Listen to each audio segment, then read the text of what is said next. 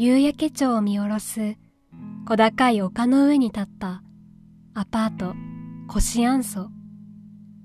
四つのドアに耳を澄ませるとほらお台所から今日も聞こえてくるのですオリジナルラジオ小説コシアンソのお台所日記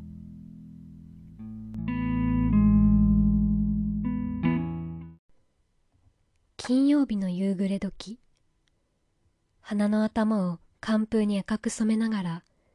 201号室の住人ミコトはコシアンソーまでの長い坂を登っていた。その腕に小さな茶色い紙袋と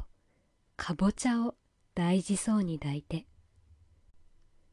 その日ミコトは子供食堂からの帰り道に夕焼け町の商店街まで足を伸ばしていた。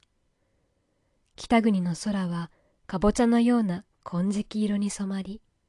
道を行き交う人々の間を山から降りてきた冷たい風が通り抜けていく。みことはコートのボタンを上まできっちり閉め、寒さで少し前かがみになりながら、ゆっくりと商店街を歩いた。明日は一週間に一日のお休み。また日々を乗り越えた自分に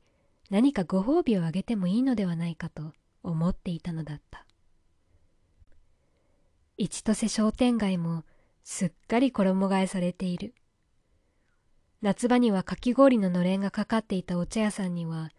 ふかしたてのおまんじゅうがずらっと整列している。服屋さんのショーウィンドウには、柔らかそうなウールのセーターが色とりどり。スーパーの入り口には、ホクホクの石焼き芋の出店。少し前までキンキンに冷えたレモネードの看板が若者を呼び寄せていた喫茶店も、ホット蜂蜜レモン屋さんに様変わりしていた。そんな中をキョロキョロと見回しながら歩いていた巫女は、ふと足を止めた。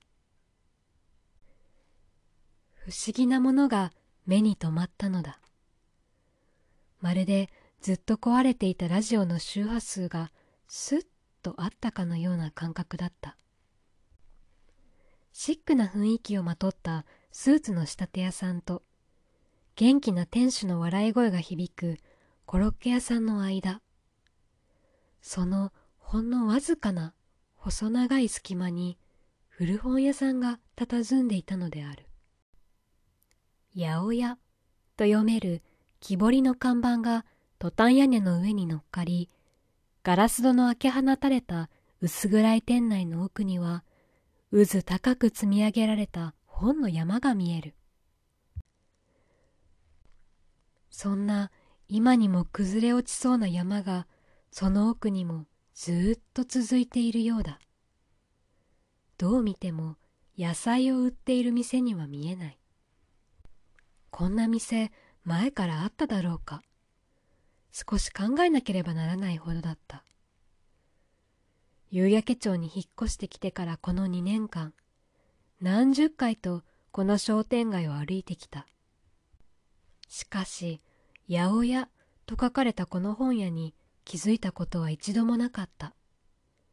いや、でもこの店の佇まいからして、できたばかりということはありえないだろう。何十年も前から人々の営みを見続けてきたご神木のような異様な雰囲気が漂っているというのに。巫女はちょっと周りを見渡す。巫女を追い抜かしていく町の人々も誰一人としてこのひっそりとした古本屋に目をくれないようだ。ちょっと迷った後に、巫女は無意識に背を伸ばしてガラス戸の向こうへ足を踏み入れた。ぼんやりとした明かりの灯った店内は灯油ストーブの匂いがする。そして雪崩が起きそうな山を見上げ巫女は思わず簡単のため息をついた。なんという本の数なのだろう。触れれば今にも本をつなぎ止めている糸が切れてしまいそうなほど古い本。セピア色に汗た紙がタコ糸のようなもので束ねられただけの本。何十年とこの店の中で行き交う人々を眺めていたかのような分厚い本もあれば、子供向けの懐かしい絵本もあり、その奥には隠されるように大人向けの雑誌も並んでいる。と思えば、どこの言葉かわからないタイトルの図鑑や白黒の写真集が別の棚から御事を見下ろしていた。誰が、いつ、どのような物語を持ってこの店に訪れ、この本たちを託していったのだろう。何千、何万とあるに違いない本に囲まれながら、敷き詰められた文庫本の背を指でなぞり、御事は思いを巡らせた。この本たちは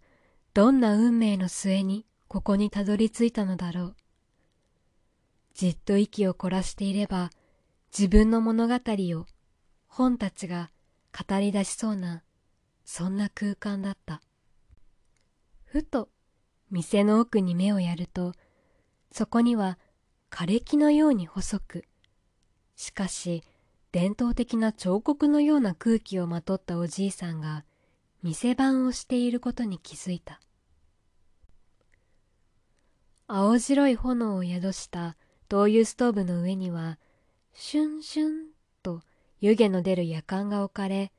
その奥の本の小山のてっぺんの黒ラジオからは、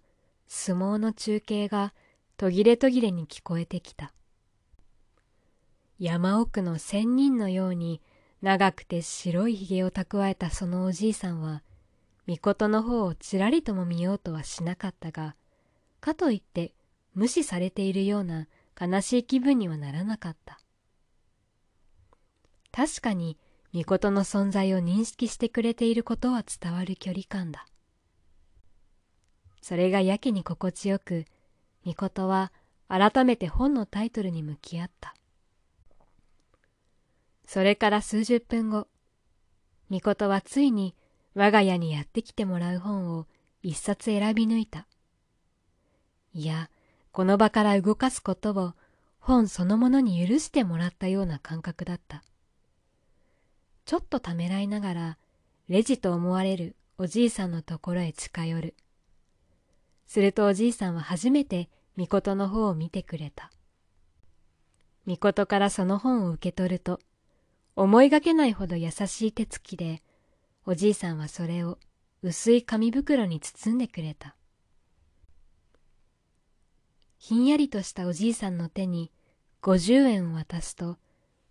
おじいさんはひゅっと店の奥の襖の方へ込んでしまった。しかし、みことが、ありがとうございます、と言って、お店を出ようとすると、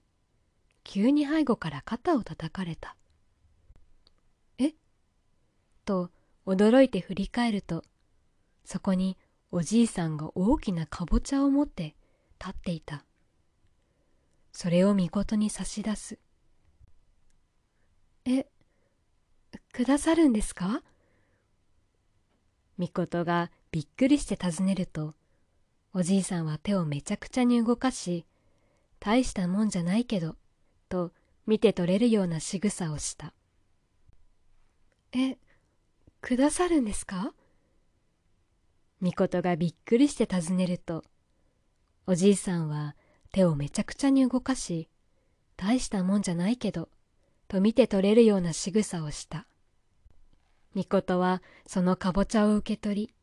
しげしげと見つめた。大きく、ちょっと平たく、ずっしり分厚い緑色の皮に包まれたそのかぼちゃは、おじいさんのように何も語らずとも味わい深いものであることを告げていた。じゃあ、いただいちゃおうかな。みことがちょっぴり照れながら言うと、おじいさんは、じゃあね、と言うように手を挙げて、またストーブの炊かれた店の奥に引っ込んでしまった。みことは少しあっけに取られたが、もう一度かぼちゃを見つめ、微笑んだ。そして、そのかぼちゃと本の入った紙袋をぎゅっと抱きしめると、店を後にしたのだった。ようやくコシアン荘にたどり着くと、みことは201号室のレモン色のドアを開けた。冷え切った部屋に上がり、急いで灯油ストーブのスイッチをつける。それから夕日に赤く染まるキッチンテーブルの上にドンとやってきたかぼちゃをちょっと見つめ、それからよしとうなずいた。本の世界へのお供はかぼちゃの煮物にしよう。まな板の上にその立派なかぼちゃを置くと、よっと力を込めてその分厚い皮に包丁を入れた。ずずっと切り込みが入ると、そのままストンと下まで包丁を下ろす。パカッと開かれたその中を見て、みことはため息を漏らした。深緑色の皮の中は、眩しいばかりの金色に染まっていて、この日を待っていたようだった。スコンスコンと大きめにかぼちゃを切り分けると小さいお鍋に水、砂糖、醤油、みりんを加え強火で沸騰させる。ぐつぐつと煮立ったらそこに切り分けたかぼちゃをそっと並べ、あとは落とし蓋をして柔らかくなるまで待つのみだ。みことはかぼちゃのみずみずしい香りと煮汁の甘辛い優しい匂いで満ち始めた台所の椅子に座り、早速本の包み紙を開けた。選び抜いた文庫本は、柔らかい水色に染められた和紙の表紙が美しい一冊だった。あらすじによると、民族学者が聞いて回った東北地方の里山に伝わるちょっと不思議な言い伝えがたくさん詰まった本らしい。冬の入り口に立った夕暮れで見つけたお店の魔力をそのまま織り交ぜたような一冊だ。丸椅子の上に体育座りをした巫女は、ゆっくり一ページ目をめくりながら、あのお店に思いを馳せた。八百屋と書かれたあの古本屋さん。もしかしたら注意深く意識を向けていないと見つけられないようになっているのかもしれない。もしかしたら普段は八百屋さんの姿をしているけど自分が持った周波数と合う日だけ古本屋さんに変わるのかも。ぐつぐつと心地の良い音がして煮汁がほとんどなくなった頃、みことは鍋の上の落とし蓋をよかした。シュワーッと湧き立った湯気の向こうに、ホクホクのかぼちゃの煮物が出来上がっていた。みことは丁寧にガラスの小鉢に柔らかい金色に染まったかぼちゃを取り分け、冷蔵庫からは昨日の晩のキムチとお釜に残ったご飯をよそう。そうそう。ちょっと不思議で、とても素敵な、それでいて冒険じみた出来事があった日には、ビールも欠かせない。トクトクトクトクトク。と、缶ビールをグラスに注ぎ、灯油ストーブのぬくもりに包まれたみことは、すっとかぼちゃにお箸を入れた。そして、大きなそのかぼちゃを一口えいっと頬張るとろっとした金色の甘みと甘じょっぱい煮汁の味が口いっぱいに広がるみことははあと幸せなため息をついた。湯気で曇った窓ガラスの向こうには紺碧の冬空が広がっていた。物語の世界が誘う東北の山奥に心を馳せる。今夜は長い夜になりそうだ。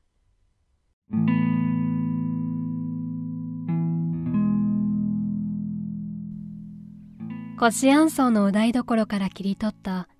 私たちのいつも通りの日々に流れる美しい時間次はどの扉の向こうにお邪魔しましょうかそれではまた。